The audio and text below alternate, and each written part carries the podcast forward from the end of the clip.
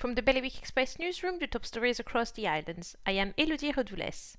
A company whose CEO was jailed for seven years after misleading elderly and vulnerable people into making investments worth 2.7 millions has finally been dissolved.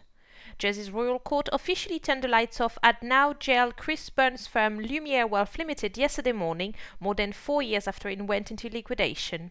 A man who kept the body of his secret lover in a car for three days before dumping her body on a remote beach has been given a life sentence by Jersey's Royal Court for the second time. 57 year old Jamie Lee Warne will serve a minimum of 14 years and 2 months for the murder of 37 year old Susanna Bezerra on the 10th of May 2018.